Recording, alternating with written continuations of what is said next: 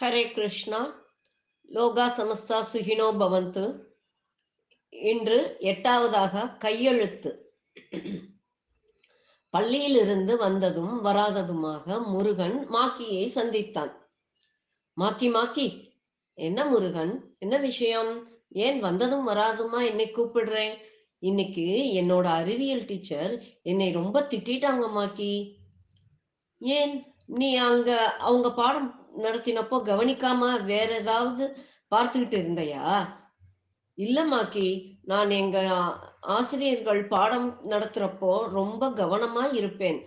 அறிவியல் டீச்சர் என்னோட கையெழுத்து ரொம்ப மோசமா இருக்குன்னு திட்டினாரு. இதுக்கா கவலை கவலைப்படுறேன்? பின்னை கவலைப்படாம என்ன செய்யறதாம்? பரீட்சையிலே கையெழுத்து நல்லா இல்லைன்னு மார்க் குறைச்சிடும்னு வேற சொல்றாங்க. அவங்க சொன்னது நூத்துக்கு நூறு உண்மைதான் முருகன்.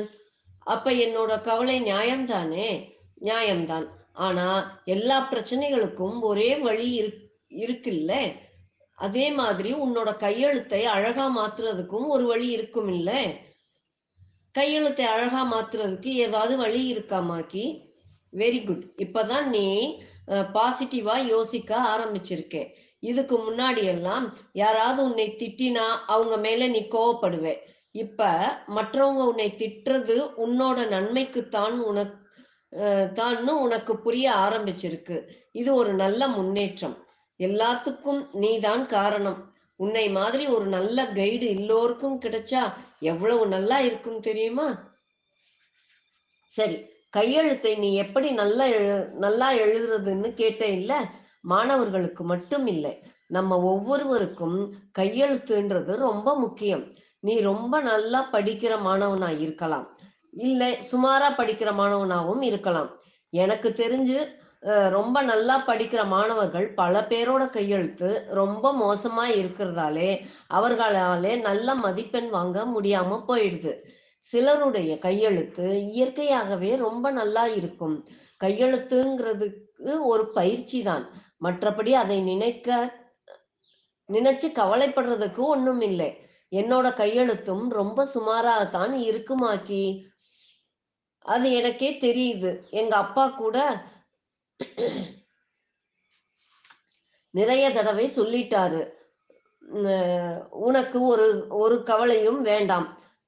சித்திரம் கைப்பழக்கம் செந்தமிழ் நாப்பழக்கம் அப்படின்னு ஒரு பழமொழி இருக்கு. அது மாதிரி கையெழுத்து அப்படின்றது ஒரு பயிற்சி தான்.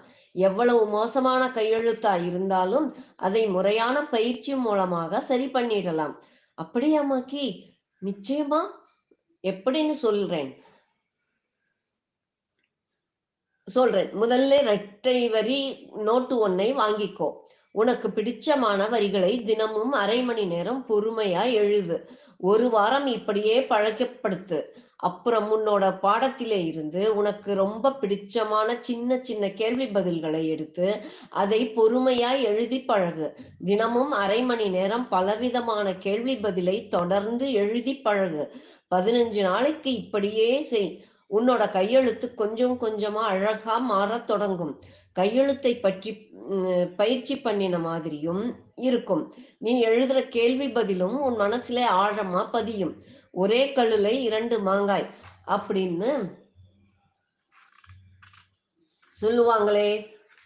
இது அந்த மாதிரி தான் மறுபடியும் உனக்கு சொல்றேன். கையெழுத்தும் ஒரு பழக்கம்தான். மனசுலே பதட்டம் இல்லாம எழுதி பழகணும். அப்பதான் கையெழுத்து அழகா வரும். சரி நீ சொல்ற டெ டெக்னிக்கை பயன்படுத்தி கையெழுத்தை சரியாக்கிடலாம். ஆனா எனக்கு இன்னொரு பிரச்சனையும் இருக்குமாக்கி என்னன்னு சொல்லு அதையும் சரி பண்ணிடுவோம். கேள்வி பதிலை எப்படி வேகமா எழுதுறது? என்னாலே எக்ஸாம்ல எல்லா கேள்வியையும் கரெக்டா முடிக்க முடியல. ரெண்டு மூணு நல்லா தெரிஞ்ச கேள்விகளையே விட்டுட்டு வந்துடுறேன். இதுக்கும் ஒரு பயிற்சி இருக்கு. ஒரு பதிலை ஒரு முறை எழுத எவ்வளவு நேரம் ஆகுதுன்னு குற குறிச்சுக்கோ.